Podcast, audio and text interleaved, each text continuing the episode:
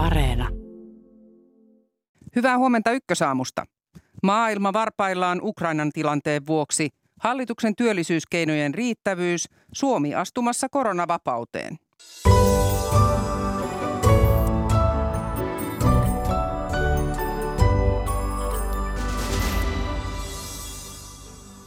Venäjän hyökkäyksen uhka Ukrainan yllä on saanut viikonlopun aikana uusia kierroksia. Otamme lähetyksen aluksi yhteydet toimittajimme Donetskiin ja Washingtoniin sekä käymme tämänhetkistä tilannetta läpi turvallisuuspolitiikan asiantuntijan kanssa. Millaisia laineita häilyvä turvallisuuspoliittinen tilanne lyö kotimaan politiikkaan? Tästä sekä hallituksen tuoreista työllisyyskeinoista ja konvoi mielenosoituksista studiossa keskustelemassa kansanedustaja Raati puoli yhdeksän maissa. Koronarajoituksia puretaan tänään kovalla kädellä. Mitä se tarkoittaa käytännössä? Siihen vastaamassa sosiaali- ja terveysministeriön strategiajohtaja lähetyksen lopulla. Minä olen Hanna Juuti. Tervetuloa kuuntelemaan viikon ensimmäistä ykkösaamua.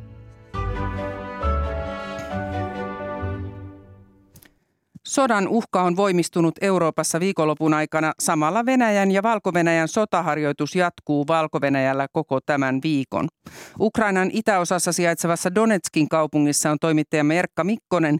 Huomenta sinne kapinallisten hallussaan pitämälle alueelle. Hyvää huomenta. Siellä on sodittu Ukrainan hallitusta vastaan jo noin kahdeksan vuotta.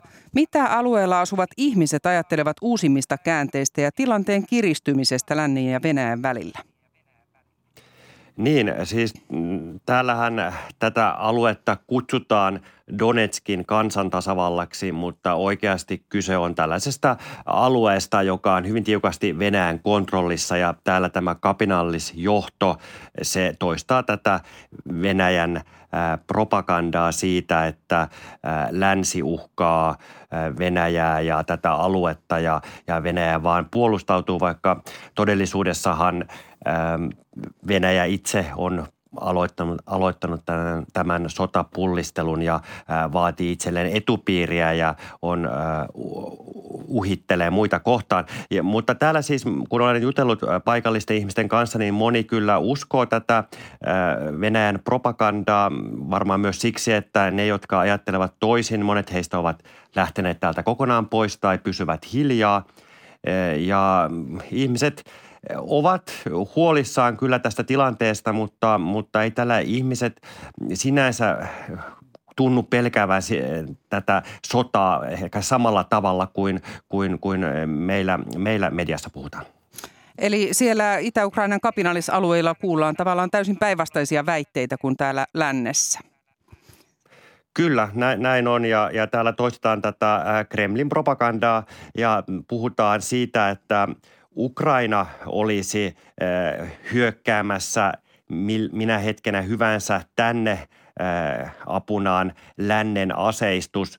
Tätä, tällaista viestiä siis tulee tämän, näiden kapinall, kapinallisjohtajien suusta, mutta, mutta sitten kun kyselee ihmisiltä tuolla kaduilla, niin, niin, niin monet heistä ovat hyvin turtuneita tällaisiin sotauutisiin ja, ja, ja sanovat, että, että, että he eivät – tiedä, mitä tapahtuu, mutta eivät ole hädissään siitä, että, että taistelut taas voimistuisivat nyt, nyt sitten juuri tällä hetkellä.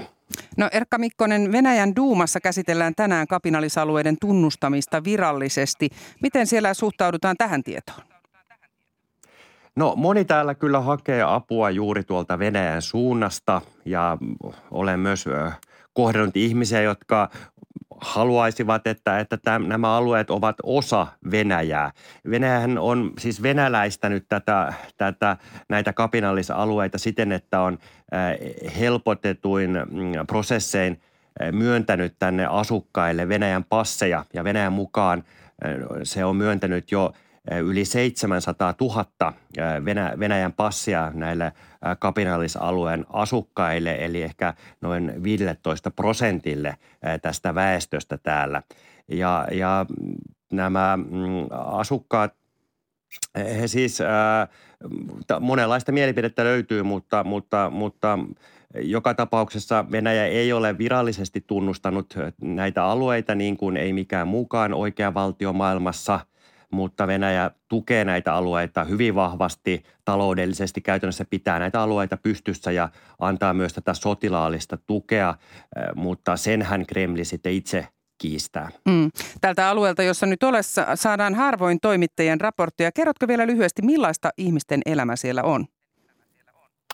No tässä Donetskin ähm, ydinkeskustassa ähm, elämä jatkuu ehkä yllättävänkin normaalina. Täällä on tietysti paljon vaikeuksia. Esimerkiksi täällä ei toimi ollenkaan käytännössä tämä pankkiliikenne, pankkikortit eivät toimi. Täällä ihmiset maksavat kaiken käteisellä ja käytössä on Venäjän rupla. Täältä pois matkustaminen on erittäin vaikeaa muualle kuin Venäjälle. Ja täällä on myös ollut ihan tuosta vuodesta 2014 saakka yöllinen ulkoma, ulkona liikkumiskielto, jota vasta nyt ihan pari viikkoa sitten höllennettiin niin, että se ei koske enää viikonloppuja. Mutta täällä siis elämä on jotenkuten normaalia täällä, täällä suurkaupunki Donetskissa, mutta sitten heti kun mennään hieman tämän miljoonakaupungin ulkopuolelle – tai, tai tuonne reunoille, niin siellä kyllä elinolosuhteet ovat hyvin, hyvin kurjat. Mm. Kiitos sinne Donetskiin Erkka Mikkonen ja turvallista päivänjatkoa. Kiitos. Ja nyt suorassa yhteydessä on toimittaja Juri von Bunsdorf. Hyvää myöhäisiltaa sinne Washingtoniin. Kiitos, kiitos ja hyvää aamua sinne. Ukrainan presidentti Vladimir Zelensky ja Yhdysvaltain presidentti Joe Biden keskustelivat eilen puhelimessa tästä Ukrainan tilanteesta. Mitä tietoja tuon puhelun sisällöstä on saatu?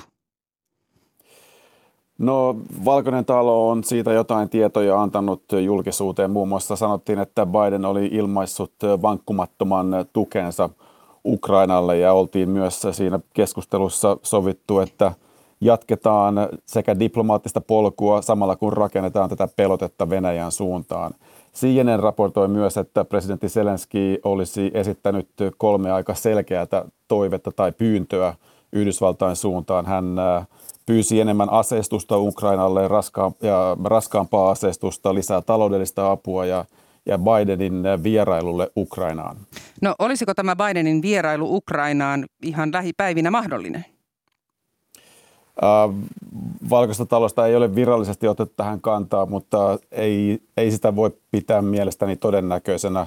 Täytyy ottaa huomioon, että tässä ollaan kuitenkin varoitettu sodan alkamisesta ja, ja presidentin kuskaamista mahdollisille sotatantereille ei voi pitää kovinkaan järkevänä. Ja samalla se voisi kyllä olla Kremlille aika provokati- provokatiivinen teko ja saattaisi vaarantaa entisestään näitä ponnisteluja diplomaattisen ratkaisun löytämiseksi. No, Yhdysvaltain ulkoministeri Anthony Blinken on kertonut pitävänsä diplomaattista ratkaisua Venäjän kanssa vielä mahdollisena Ukrainan kriisistä ulospääsylle. Odottaako Yhdysvallat tässä Venäjän aloitetta seuraavaksi? Äh, mielestäni tuohon voi vastata sekä kyllä ja, ja ei. Siis Yhdysvallat on ollut viime viikkoina todella aktiivinen ja aloitteellinen. Jos ajatellaan esimerkiksi näitä sotajoukkoja, joita on, on siirretty Itä-Eurooppaan. Siellä niillä on vahvistettu Naton pelotetta Ukrainaa, anteeksi Venäjää kohtaan. Ja sitten on myöskin Yhdysvalloilta tullut paljon tätä tiedustelutietoa julki, sitä on annettu julkia ihan siitä, että miten Venäjä lähtisi, lähtisi hyökkäämään, milloin se hyökkäys alkaisi ja, ja miten se jatkuisi ja, ja näiden valehyökkäysten uhasta – ollaan ikään kuin haluttu paljastaa Putinin kortit muulle maailmalle, saada hänen pasmat jonkin verran sekaisin. Toisaalta on ihan selvää, että ratkaiseva aloite on, on Putinilla.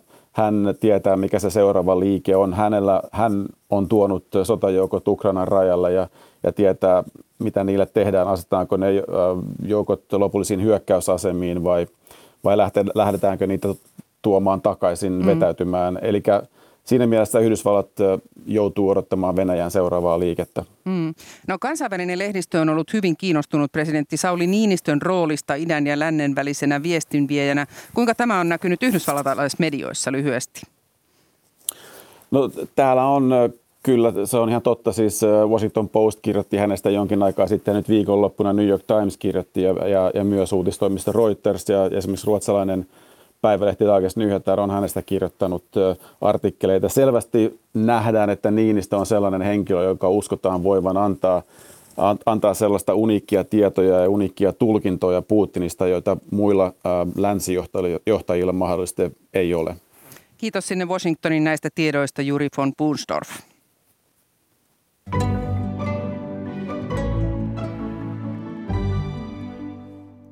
Siinä kuulimme tämänhetkisiä tunnelmia sekä Washingtonista että Ukraina Donetskista. Turvallisuuspoliittinen tilanne siis elää aivan koko ajan. Studiossa on nyt ulkopoliittisen instituutin johtaja Mika Aaltola. Hyvää huomenta. Hyvää ystävänpäivää. Yhdysvaltalaisten tiedustelutietojen mukaan, kuten tuossa todettiin, Venäjä hyökkäisi Ukrainan ylihuomenna keskiviikkona. Miten luotettavina sinä pidät näitä tietoja?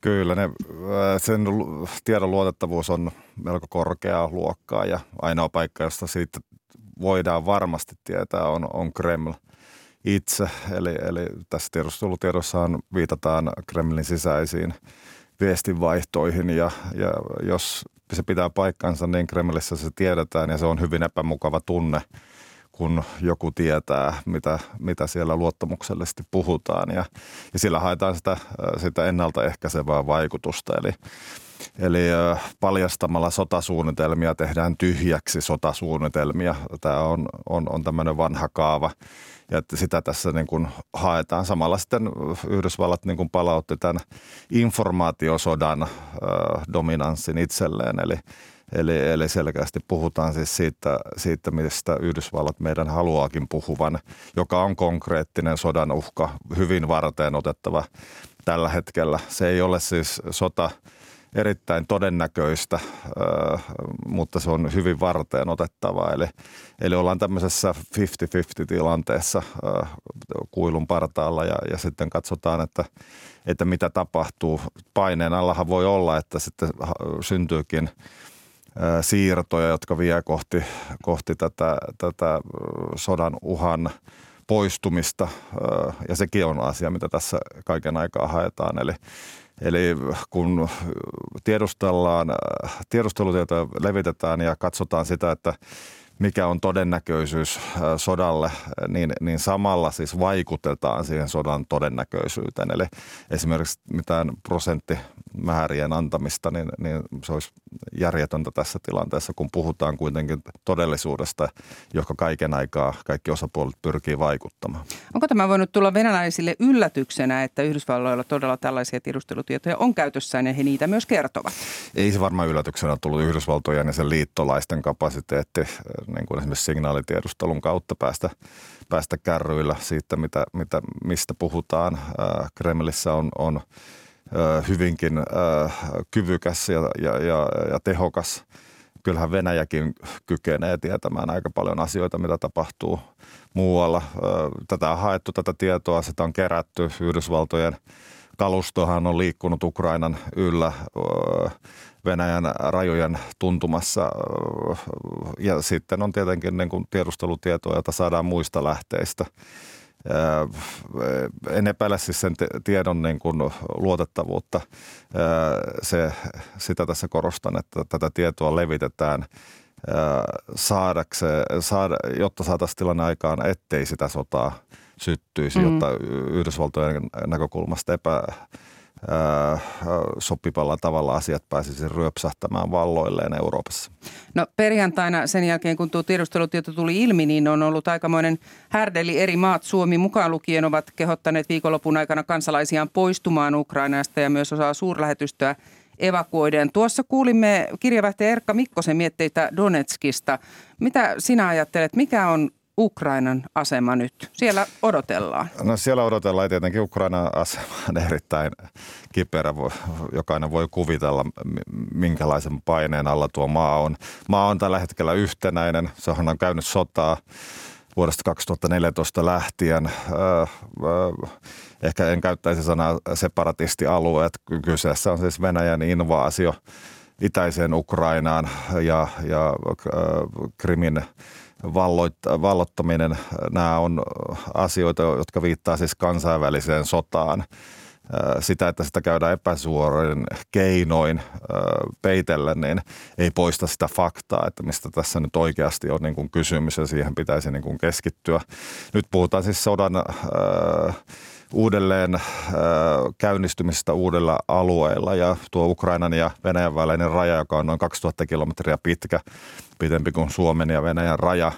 Jos siihen liitetään Valko-Venäjä, jonka käytännössä äh, Venäjä on nyt saanut nielaistua ja sitten tuo Krimin ja Ukrainan välinen raja, niin, niin Ukrainalla on kyllä aikamoinen tehtävä kenttä edessään, vaikka sitä aseellista apua on, onkin maahan niin kuin virrannut puolustuksellisia aseita, mm. niin, niin kyllä Ukrainan tilanne on se, että, että maassa valmistaudutaan pääosin sissisotaan miehityksen olosuhteissa. Ja, ja sitten käytetään niitä kaikkia mahdollisia keinoja, mitä YK on peruskirja tarjoaa hyökkäyssodan kohteeksi joutuneelle valtiolle. Eli, eli, eli, eli kyllä siellä varmasti mietitään tällä hetkellä Ukrainassa kovastikin, mitä pitäisi tehdä. Mm. Ja samaan aikaan tietenkin yritetään välttää sitä paniikkimielialan leviämistä, joka sitten kyllä nämä Yhdysvaltojenkin päätös evakuoida lähetystyään ja muiden länsimaiden päätös vähentää lähetystöjensä väkeä, niin, niin kyllähän se tietenkin siis ukrainalaisen silmin näyttää siis siltä, että heidät on heidät niin kuin jätetään yksin tämän haasteen kanssa. Paine niin. on siis valtava. Ukrainan pre- presidentti Zelensky kehotti kansaa pysymään rauhallisena, sillä paniikki on hänen mukaansa juuri se, mitä vastustaja nyt tahtoo. Öm, olisiko mahdollista, kun puhuit tuosta hyökkäyksestä, millainen hyökkäys se olisi, mutta onko mahdollista, että Venäjä tekisikin hybridihyökkäyksen sotilaallisen operaation sijaan tässä vaiheessa? No, tämä käsite hybridi on tässä yhteydessä niin kuin alakategoria siis sodalle. Ja, ja totta kai Venäjä käyttää niitä keinoja, mitä sillä on käytössään, siis ne on geopoliittisia, konfliktiin liittyviä tapoja, mitä on ikiaikaisesti käytetty. Hybridi on kiva käsite meille suomalaisille ja läntisille maille niin kuin – jotenkin hämärtää tilannetta, kun ei haluta tunnustaa sitä, että ollaan niin kuin konflikti haasteen, mahdollisesti eskaloituvan konfliktin edessä. Totta kai Venäjä käyttää myös keinoja, jotka on uuden aikaisia, kybervaikuttamista, kyberiskuja – Ukrainan finanssijärjestelmän lamaanuttamista. Tälläkin hetkellä jo, jo tämä pelkkä sodan uhka on johtanut siihen, että, että korot ovat nousussa Ukrainassa. Ukrainan lentoyhteydet saattaa katketa, koska vakuutuslaitokset ei, ei enää niin kuin vakuuta näitä, näitä lentoja. Eli, eli siis sodalla on siis paljon seurauksia ja siihen liittyy tämmöinen piirre, jota meillä kutsutaan hybridiksi, mm. mutta nähdään nyt siis äh, metsäpuilta ja, ja hybridi on siis yksi puu siinä metsässä ja sitä metsää sanotaan geopoliittiseksi laintumisyritykseksi. Mm. No kuten tuossa Washingtonin puhelussa kuulimme, niin, niin äh, presidentti Zelensky on pyytänyt äh, presidentti Bidenia vierailemaan Kiovassa ihan lähipäivinä, mutta ainakin meidän kirjavaihtajamme Juri von Punstrup piti tätä hyvin epätodennäköisenä, että hän nyt lähti sinne vierailemaan. Miten Mika Aaltola näet? No kyllähän Yhdysvaltojen presidenttejä sotatoimialueella on nähty Irakissa ja, ja Afganistanissa – silloin nostetaan niin kuin joukkojen moraalia ja se tarkoittaa sitä, että yhdysvaltalaisia joukkoja olisi Ukrainassa. Niitä, siellä, niitä sieltä tällä hetkellä on vedetty pois, mitä siellä on ollut neuvonantajia ja, ja Yhdysvaltojen kansalliskaartia. Niitä on sieltä kovalla kiireellä vedetty pois. Samaan aikaan niin kuin Yhdysvaltojen maahanlaskujoukkoja lennätetty itäiseen Eurooppaan tuhansittain, ja tätä tullaan varmaan niin kuin näkemään lisää. Eli se pelote liittyy siihen NATO-alueen, NATO-rajan pitämiseen vahvana. Ja Yhdysvaltojen presidentin vierailu sinne tapahtuisi ehkä niissä olosuhteissa, että tilanne olisi niin kuin tässä episodissa. Edessähän on siis pitkä krooninen haaste, jonka Venäjä Euroopalle luo, joka kestää vuosia.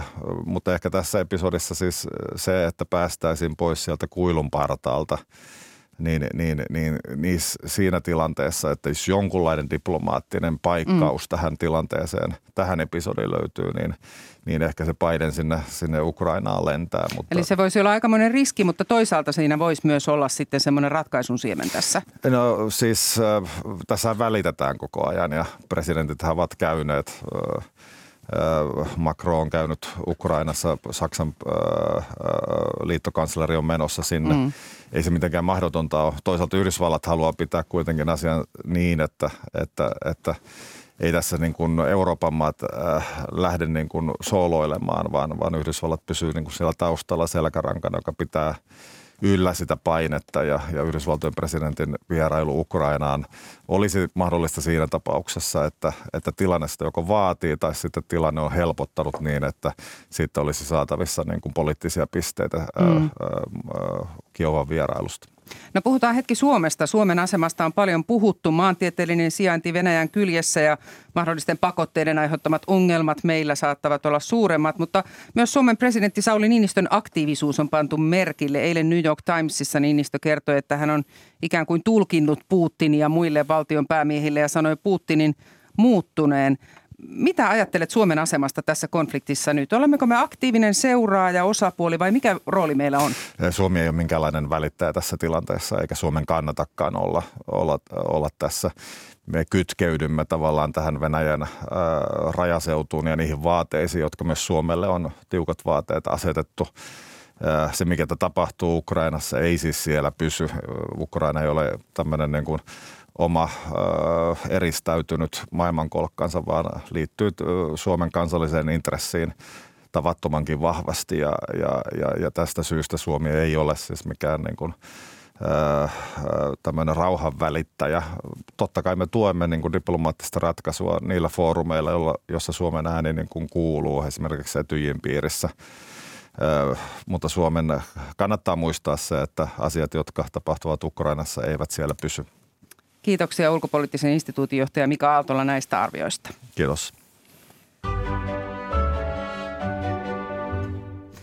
Ykkösaamussa seuraavaksi luvassa kansanedustaja Trio, joiden kanssa jatkamme Ukrainan sodan uhan arvioimista.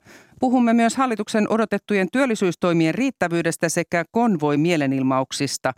Lähetyksen lopussa käymme vielä tänään läpi vielä tänään poistuvia koronarajoituksia.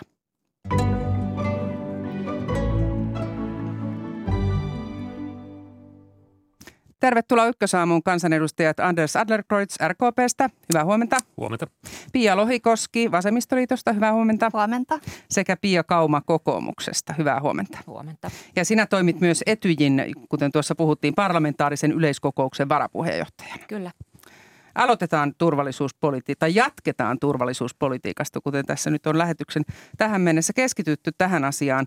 Yhdysvallat siis julkaisi perjantaina tiedustelutietoa, jonka mukaan Venäjä harkitsisi hyökkäystä Ukrainaan keskiviikkona. Ja viikonloppuna Suomi kehotti kansalaisiaan poistumaan Ukrainasta välittömästi ja myös suurlähetystyö osittain evakuoidaan. Miten hälyttävinä pidätte viikonlopun uutisia? Aloitetaan Pia Kaumasta.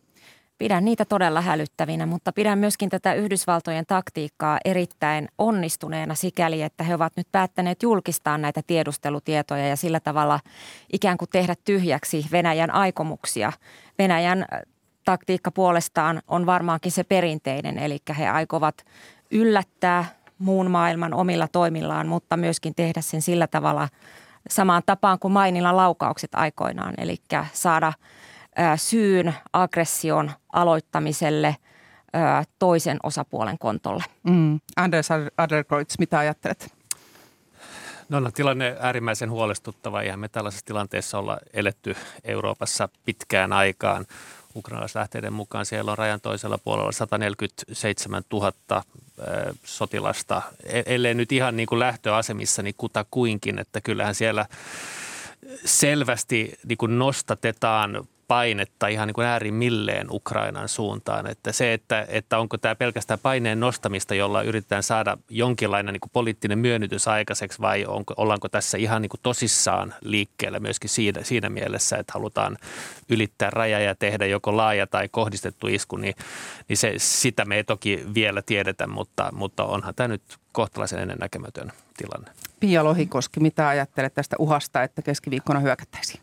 No onhan tämä tilanne todella jännitteinen, mikä tällä hetkellä Euroopassa on, mutta kyllä mä näen ja toivon, että edelleen tämä diplomatia ja dialogi johtaisi rauhanomaiseen lopputulokseen ja sen säilymiseen. Miten uskot tähän diplomatiaan? Miten se voisi toimia vielä tässä vaiheessa? Olaf Scholz on nyt lähdössä myös tähän diplomaattiselle matkalle neuvottelemaan, mutta vieläkö se toimisi? No tähän täytyy uskoa ja luottaa, että, että tämä tie on kuitenkin kaikkien kannalta lopputuloksena paras. No kysyn teiltä, kun olette kansanedustajia. Miten Venäjän hyökkäys Ukrainaan vaikuttaisi Suomeen, Suomen ja Venäjän välisiin suhteisiin? Pia Kauma. No ainakin se, että me olemme tässä lähin naapurimaa Venäjään nähden ja meillä on tietysti kaupankäyntiä, osittain myöskin energiariippuvuutta sinne suuntaan, niin tietenkin Suomi olisi niitä ensimmäisiä maita, jotka, jotka näistä huonontuneista tilanteista kärsisivät. Mutta samaan aikaan on todettava, että Suomi on myöskin osa EUta ja osa etyjiä. Ja ensisijaista on se, että me, me toimimme ja ajoitamme eri toimenpiteemme yhteistyössä näiden meidän muiden kumppanimaidemme kanssa. Mm. Anders Anderkreutz, miten näet Suomen aseman tässä? No Suomi on osa EUta ja sitä kautta on tietenkin oleellista, että mitä tahansa tapahtuukaan, niin tapahtuukin, niin että EU pysyy tässä yhtenäisenä ja Suomi, Suomi on osana sitä. Mutta kyllähän sillä olisi järisyttävät vaikutukset. Toki niin kuin sotilaallinen konflikti on, on äärimmäinen niin kuin tragedia ja äärimmäinen tuhoisa tapa yrittää niin kuin ratkaista yhtään mitään. Mutta jos ajattelee, mitä sillä on vaikutuksia Venäjälle, siis Venäjä on tehnyt niin kuin huonoja valintoja huonojen valintojen perään nyt viimeiset 15 vuotta tämän Abhaasian, Osetian tapauksen jälkeen on, on niin kuin luonut konflikteja Euroopassa ja, ja, ja jos se nyt kulminoituu tähän, niin kyllähän Venäjä ajaa itsensä niin kuin täysille, täydelliselle sivuraiteelle niin kuin kaikissa merkityksissä. Silloin taloudellisesti tulee olemaan todella tuhoisat vaikutukset suoraan Venäjään, mutta kyllähän se siinä tapauksessa myöskin iskeytyy meihin, että kyllä me tiedetään, että tämä epävarma tilanne jo näkyy koroissa, näkyy jo polttoaineiden hinnoissa, näkyy, näkyy jo inflaatiossa ja jos tänne tähän perään vielä tulee tällainen aseellinen konflikti Euroopassa, niin, niin on vaikea nähdä, että mihin se päättyisi. Että mm. Kyllä se on, olisi niin kuin äärimmäisen kurja ja huono tilanne. Pia Lohikoski, miten näet, mikä olisi sellainen suurin ja konkreettisin riski Suomelle, jos tämä hyökkäys tapahtuisi? No Suomi ei onneksi ole tässä millään tavalla osapuolena itse, mutta osana EUta totta kai, jos tulee tällaisia taloudellisia pakotteita, niin Suomi suoraan Venäjän naapurina tietysti sitten käy sitä kauppaa kuitenkin jonkun, jonkun verran, niin kyllä nämä taloudelliset pakotteet sitten valitettavasti meidän omaan jalkaan tässä osuisivat. Ja sen takia toivon, että ennen kaikkea tämä vuoropuhelu ja rauhanomainen ratkaisu on tässä se, mitä kohti ollaan menossa. Mm. No Pia Kauma, Ukraina toivoo nyt etyjimaita koolle. Asiasta kertoi eilen muun muassa uutistoimisto CNN. Olisiko kokous tässä tilanteessa mahdollinen järjestää ja olisiko se järkevää? On järkevää järjestää tietenkin, että itsekin olen sitä mieltä, että nimenomaan dialogin ylläpitäminen on se kaikkein tärkein asia tällä hetkellä, koska jos dialogi loppuu, sanat loppuvat kesken, niin sitten alkavat muut toimet ja sitä me emme toivo. Yksi vaihtoehto on tietenkin se, että Etyi kutsuisi koolle ulkoministerit poikkeuksellisesti ylimääräiseen kokoukseen neuvottelemaan tästä tilanteesta, taikka sitten se, että mietittäisiin samankaltaisia toimia kuin mitä oli, oli esimerkiksi Georgian sodan osalta. Silloinhan aloitettiin tällainen Korfun prosessi, jossa sitten sovittiin tietyistä toimista, joiden mukaan edetään ja joihin sitten kaikki osapuolet lupasivat sitoutua. Eli paluu tällaiseen niin kuin sopimusperusteiseen menettelytapaan. Mutta kiirehän tässä olisi, koska ihan päivistä puhutaan. Kyllä, kiire on. Mm. Mennään sitten, jätetään turvallisuuspolitiikkaan ja mennään kotimaan politiikkaan. Hallitus päätti perjantaina uusista toimista työllisyyden parantamiseksi ja uudistukset toisivat valtiovarainministeriön laskelmien mukaan viitisen tuhatta työllistä lisää ja julkistalouteen kertyisi säästöä runsaan sadan miljoonaan euron edestä. Elinkeinoelämä on jo ehtinyt moittia hallituksen kunnianhimon tasoa näissä työllisyystoimissa riittämättömäksi. Jatketaan Pia Kauma. Oliko hallituksella sinun mielestäsi riittävästi kunnianhimoa näissä toimissa? No ei todellakaan ollut, että jos puhutaan, että 5000 työpaikkaa olisi tulossa ja samaan aikaan me tiedetään, että meillä on 90 000 avointa työpaikkaa ja 107 000 pitkäaikaistyötöntä, eli henkilöä, jotka ovat yhtäjaksoisesti yli vuoden hakeneet työpaikkaa, niin totta kai nämä toimet ovat aivan riittämättömät. Pelkästään tänä vuonna Suomen valtio ottaa velkaa noin 7 miljardia euroa. Meidän työ, ö, kestävyysvajeemme on 10 miljardia euroa, niin puhutaan aivan liian pienistä luvuista näissä Mutta yleensä ei niin huonoa, että jotain hyvääkin. Näetkö mitään hyvää näissä toimissa, mitä nyt tuli julki? Näen hyvää paljonkin niissä toimissa sikäli, että ne ovat oikeasuuntaisia. Erityisesti tämä opiskelijoiden työmahdollisuuden mm. parantaminen on erittäin hyvä. Eli että tätä rajaa nostettiin paljonko voi tehdä työtä vuodessa ilman, mm. että menettää tukia. Pia Lohikoski ja Anders Adlercreutz, molemmat edustatte hallituspuolueita. Pia Lohikoski, mitä vastaa tähän kritiikkiin?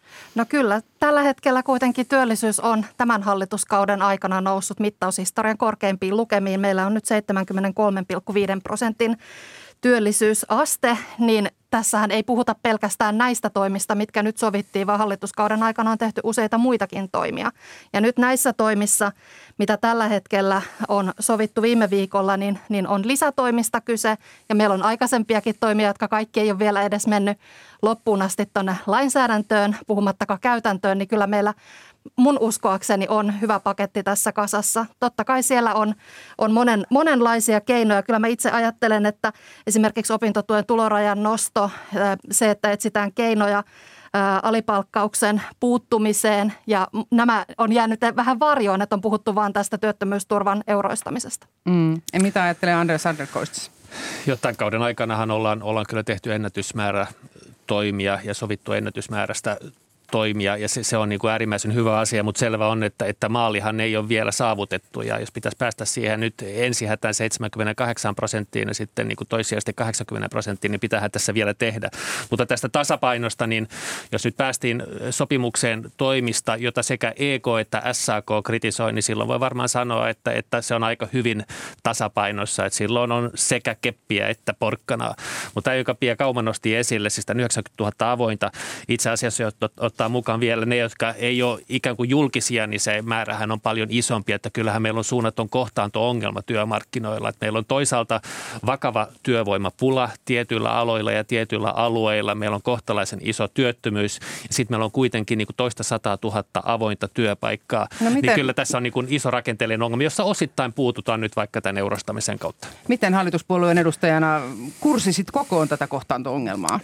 No kyllä tässä varmaan pitää vielä, vielä pohtia näitä, näitä kannustinkysymyksiä. Varmaan pitä, pitäisi vielä pohtia verotusta. Tässä nyt eri työn, työnhakumalleja tuodaan esille. Nehän ei ole vielä tullut lainsäädäntönä eduskuntaan. Se, että eläkeputki tulee poistumaan, se varmaan auttaa tähän, mutta sitten pitää myöskin pohtia sitä ihan niin kuin akuuttia kriisiä, joka osittain liittyy esimerkiksi ulkomaisen työvoiman saatavuuteen ja, ja työperäisen maahanmuuton prosessien helpottamiseen. Mm. Ja siitäkin on, on niin kuin sinänsä niin kuin paljon tekeillä, että kyllä tässä, kun nämä kaikki vaan saadaan eteenpäin, niin on pakko uskoa mm. siihen, että, että tilanne vielä tästä parantuu. Pia Lohikoski lyhyesti täydentää Pia Kauma. Joo, mä haluan sanoa kuitenkin sen, että me ollaan tällä kaudella panostettu osaamiseen.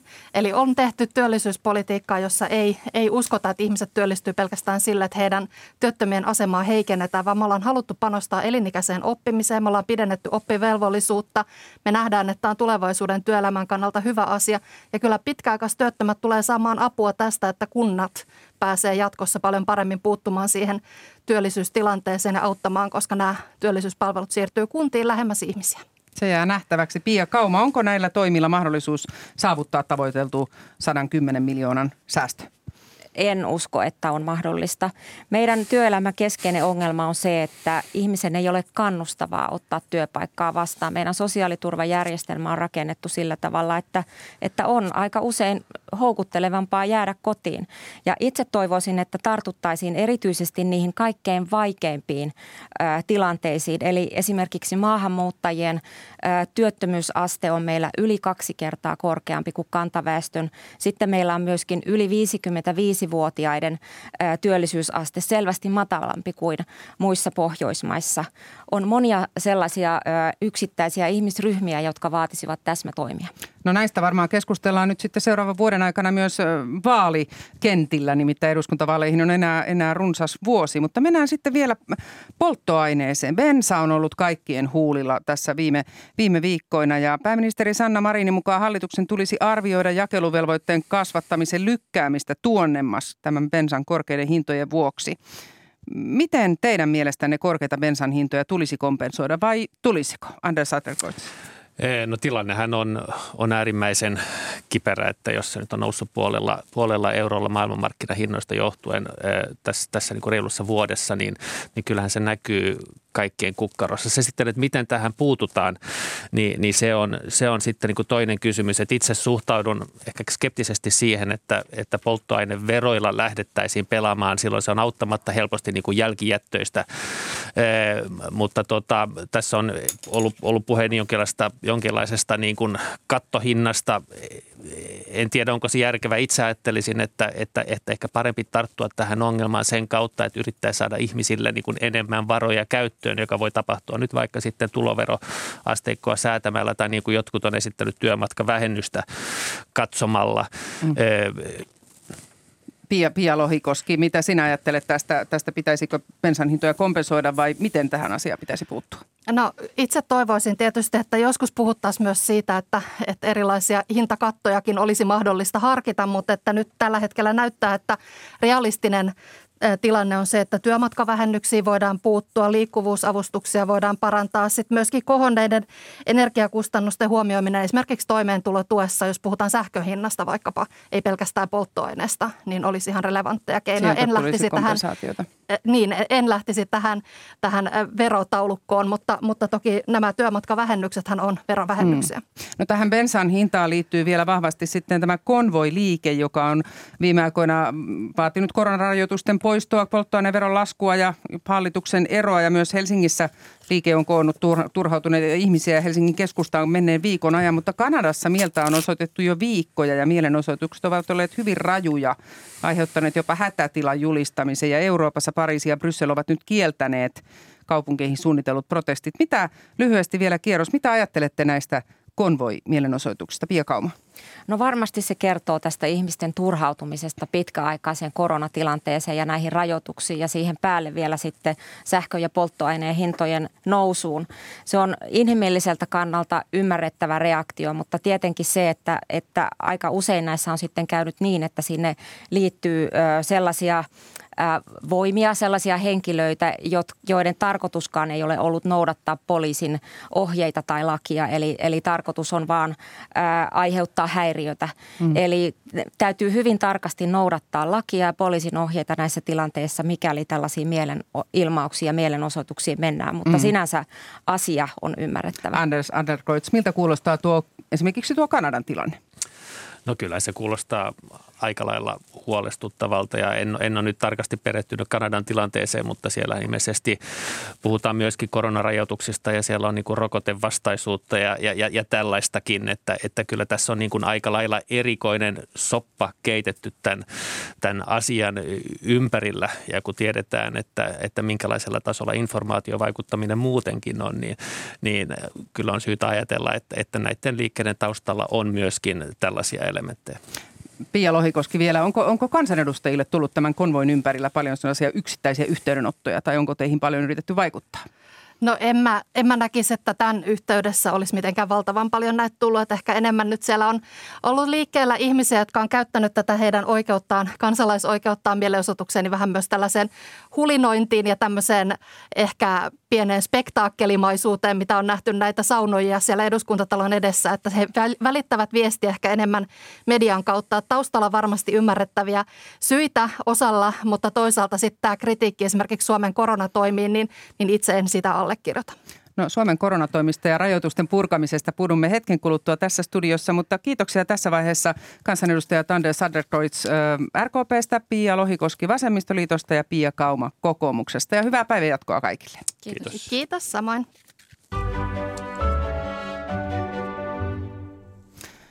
Tosiaan tänään koronapandemia ajassa alkaa uusi luku, kun ravintolarajoitukset kevenevät ja myös tapahtumia saa järjestää osassa maata vapaammin. Viime viikolla hallitus hyväksyi uuden koronastrategian, jonka avulla pyritään siihen, ettei uusia koronarajoituksia enää jatkossa asetettaisi. Onko koronan aika Suomessa nyt oikeasti loppusuoralla? Tervetuloa lähetykseen sosiaali- ja terveysministeriön strategiajohtaja Pasi Pohjola. Kiitoksia. Tänään on ystävänpäivä ja sopivasti tänään ravintolarajoituksia kevennetään ja hallituksen tavoitteena on päästä eroon rajoituksista kuun loppuun mennessä. Tästä on pääministeri Marin monesti jo maininnut. Onko tänään niin sanotusti ensimmäinen päivä Suomen vapautumisen tiellä? No ainakin on vapautumista kohti ja, ja tietysti tämä on niin kuin se hallituksen tahtotila ja näin myös on sitten tietysti alueelliset toimijat näitä rajoituksia purkaneet, mutta ehkä täytyy muistaa se, mitä asiantuntijatkin muistuttaa, että tämä virus tulee olemaan kanssamme pitkän aikaa ja, ja sillä tavalla niin kuin varmasti niin kuin yksi ajanjakso on, on tota noin, jossain vaiheessa, mutta tota noin, niin ei tämä pandemia vielä ohi ole. Eli onko tässä nyt vähän sellainen ei pidä nuolaista ennen kuin tipahtaa vaihe menossa?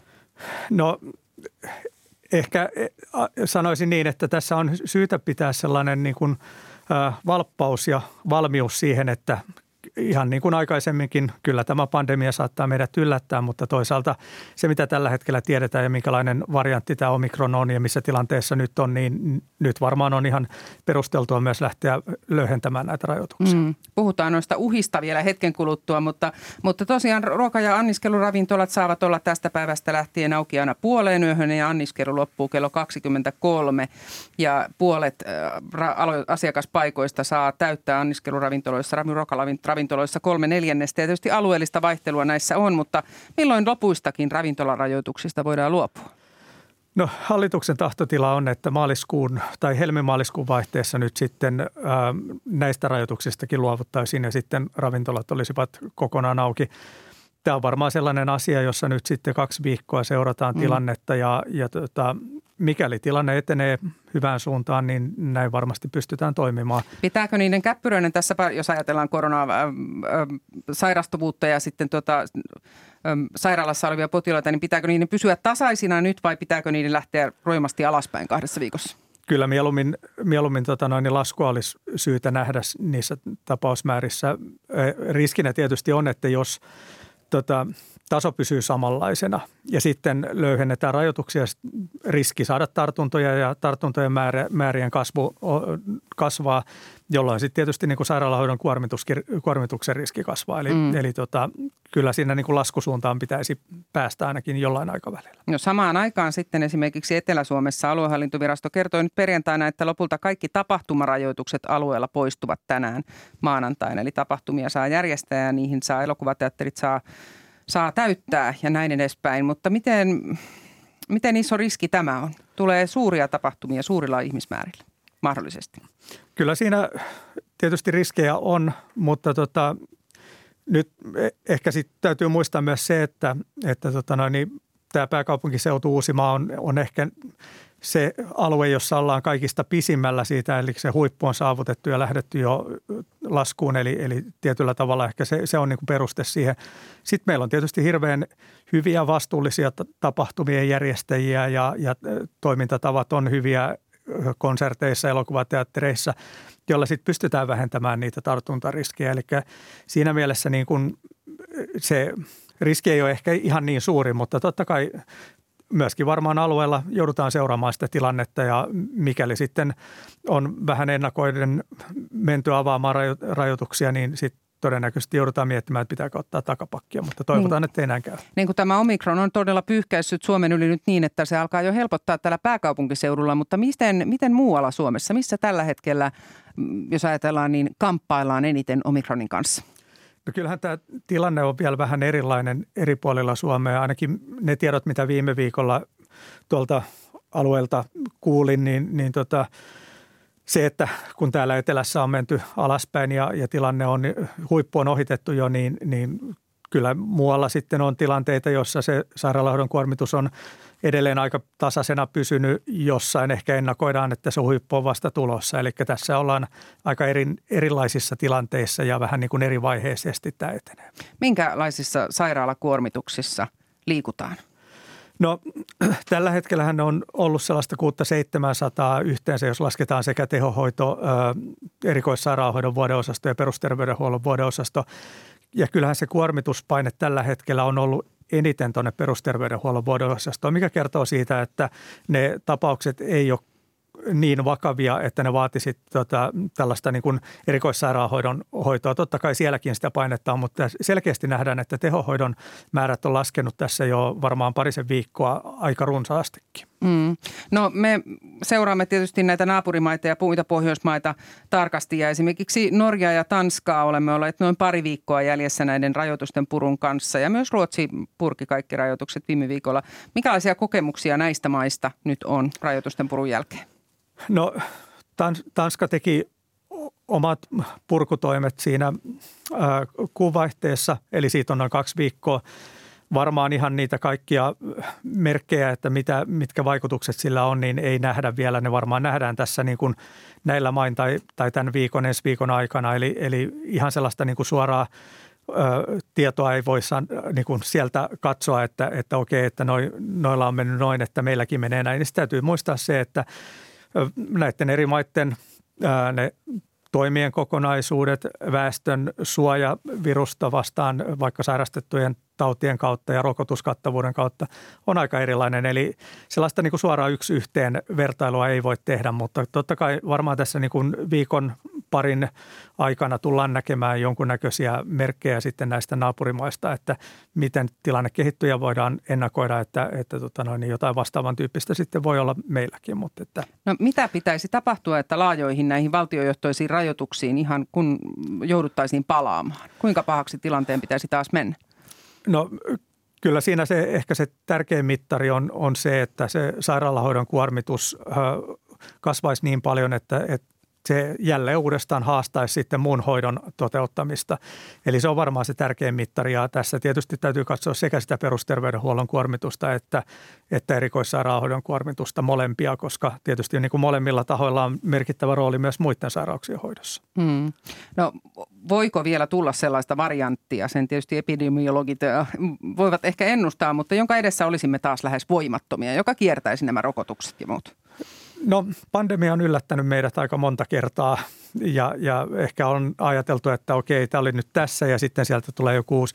Ehkä kannattaa olla sillä tavalla niin kuin varautunut ja niin kuin pitää sitä mahdollisena, mutta ei, ei tietysti nyt tässä, tässä tilanteessa kannata niin kuin katsoa sitä, että siellä olisi niin uusi variantti odottamassa nurkan takana, vaan, vaan tota noin, niin tällä mennään ja ehkä seurataan tilannetta ja sehän voi olla, että, että seuraava varianttimuunnos on huomattavasti lievempi. Mm. Sitä vaihtoehdot on niin kuin monet. Voimme ehkä ainakin hetken huokaista helpotuksesta. No hallitus muutti todella koronastrategiaansa ja sen tarkoituksena on nyt sitten vakauttaa yhteiskunta mahdollisimman avoimeksi ja tukea jälkihoitoa ja jälleenrakennusta. Eli näistä nyt sitten kovasti puhutaan.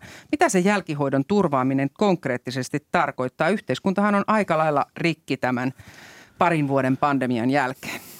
No siinä ehkä ne olennaisimmat asiat tuleekin, eli miten ne vauriot, jotka nyt tämä pandemia on aiheuttanut yhteiskunnalle, niin miten niitä lähdetään korjaamaan, minkälaisilla toimilla, mitkä on ne, niitä niin kohdennettuja toimia, jotka pitää heti niin nopeasti saada liikkeelle – on syntynyt jonkun vertaa hoito- ja palveluvelkaa sen takia, että, että sairaalahoidon ja terveydenhuollon sosiaalipalveluiden kuormitus on ollut niin kova. Ja sitten on tietysti yhteiskunnan muita aloja, jotka on, on tässä kärsinyt ja totta kai täytyy miettiä, että miten niitä pystytään tukemaan sitä ikään kuin alojen uudelleen rakentumista ja niiden, niiden tota toimintamahdollisuuksien edistämistä. Meillä on myös paljon sellaisia niin kuin rakenteellisia ongelmia taustalla, jotka on – olleet olemassa jo ennen pandemiaa, vaikka niin kuin freelancereiden sosiaaliturva-asema, jotka sitten on sosiaaliturvauudistuksessa, mutta siellä on paljon sellaisia asioita, jotka joita pitää sitten korjata, jotka ei ole pelkästään niin kuin pandemian mm. aiheutta. Mm. No tämä kaikki vaatii varmasti paljon rahaa. STMn strategiajohtaja Pasi Pohjola, miten te varmistatte, että tähän kaikkeen tulee rahaa? No hallitushan on tässä äh, hallituskauden aikana jo ja tietysti tämän EUn elpymisrahankin kautta tota noin, niin pystynyt kohdentamaan toimia jo tässä vaiheessa sinne, sinne jälleenrakentamiseen. Totta kai tämä on varmaan osin sellainen asia, jota myöskin seuraava hallitus joutuu pohtimaan, että minkälaisia toimia. Välttämättä kaikki ei ole pelkästään rahasta kiinni, vaan se on myös niistä toimista, joita sieltä tehdään. Mm. Kiitokset vierailusta Ykkösaamussa sosiaali- ja terveysministeriön strategiajohtaja Pasi Pohjola. Kiitos. Tätä lähetystä ovat kanssani tehneet toimittajat Kreta-Maria Kivioja, Atte Uusinoka ja Anna Nevalainen. Tuottajana tänä aamuna oli Tarja Oinonen. Äänitarkkailijana Anders Johansson ja minä olen Hanna Juuti. Nyt studioon on saapunut kuuluttaja Timo Teräsvuori. Millaisen kattauksen Yle Radio 1 tästä edes kuulijoilleen tänään tarjoaa? No vaikka minkälaisen ystävänpäivä tietysti näkyy tai siis kuuluu monessakin ohjelmassa, mutta puhutaan tänään muustakin. Miltä tuntuisi, kun kaikki digitaaliset yhteydet katkeaisivat? Se olisi Kaik- aika ihanaa. Sitä on miettinyt myös amerikkalaiskirjailija Don DeLillo romaanissaan Hiljaisuus ja siitä puhutaan kulttuuri että minkälaiseksi maailma menee, kun ei enää olekaan mitään, mitä tuijottaa ruudultaan.